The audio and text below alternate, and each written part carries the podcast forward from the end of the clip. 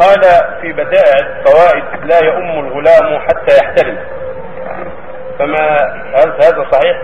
الصواب أن الغلام يؤم إذا عقل الصلاة ولو كان من سبع سنين.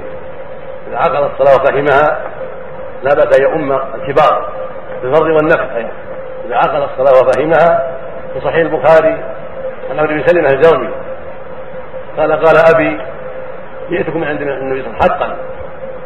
فقال إذا حضرت الصلاة فليؤذن لكم أحدكم وليؤمك اكثركم قرآنا. قال فنظروا فلم يجدوا أكثر مني قرآنا فقدموني وأنا من ست أو سبع سنين خرجه البخاري في صحيحه وأبو داود وغيرهما. فإذا كان الغلام عاقلا فاهما آه، جيدا يعقل الصلاة وهو أقرب من الحاضرين قدم. ولو ولو كانوا بالغين وهو غير بالغ. أما إذا كانوا على السواء فالبالغ أولى. كانوا على السواء فالبالغ أولى. وما كان أعلم وأفضل فهو أولى. لكن لا بأس يتقدم الصغير ويصلي في الناس ولا حرج في ذلك.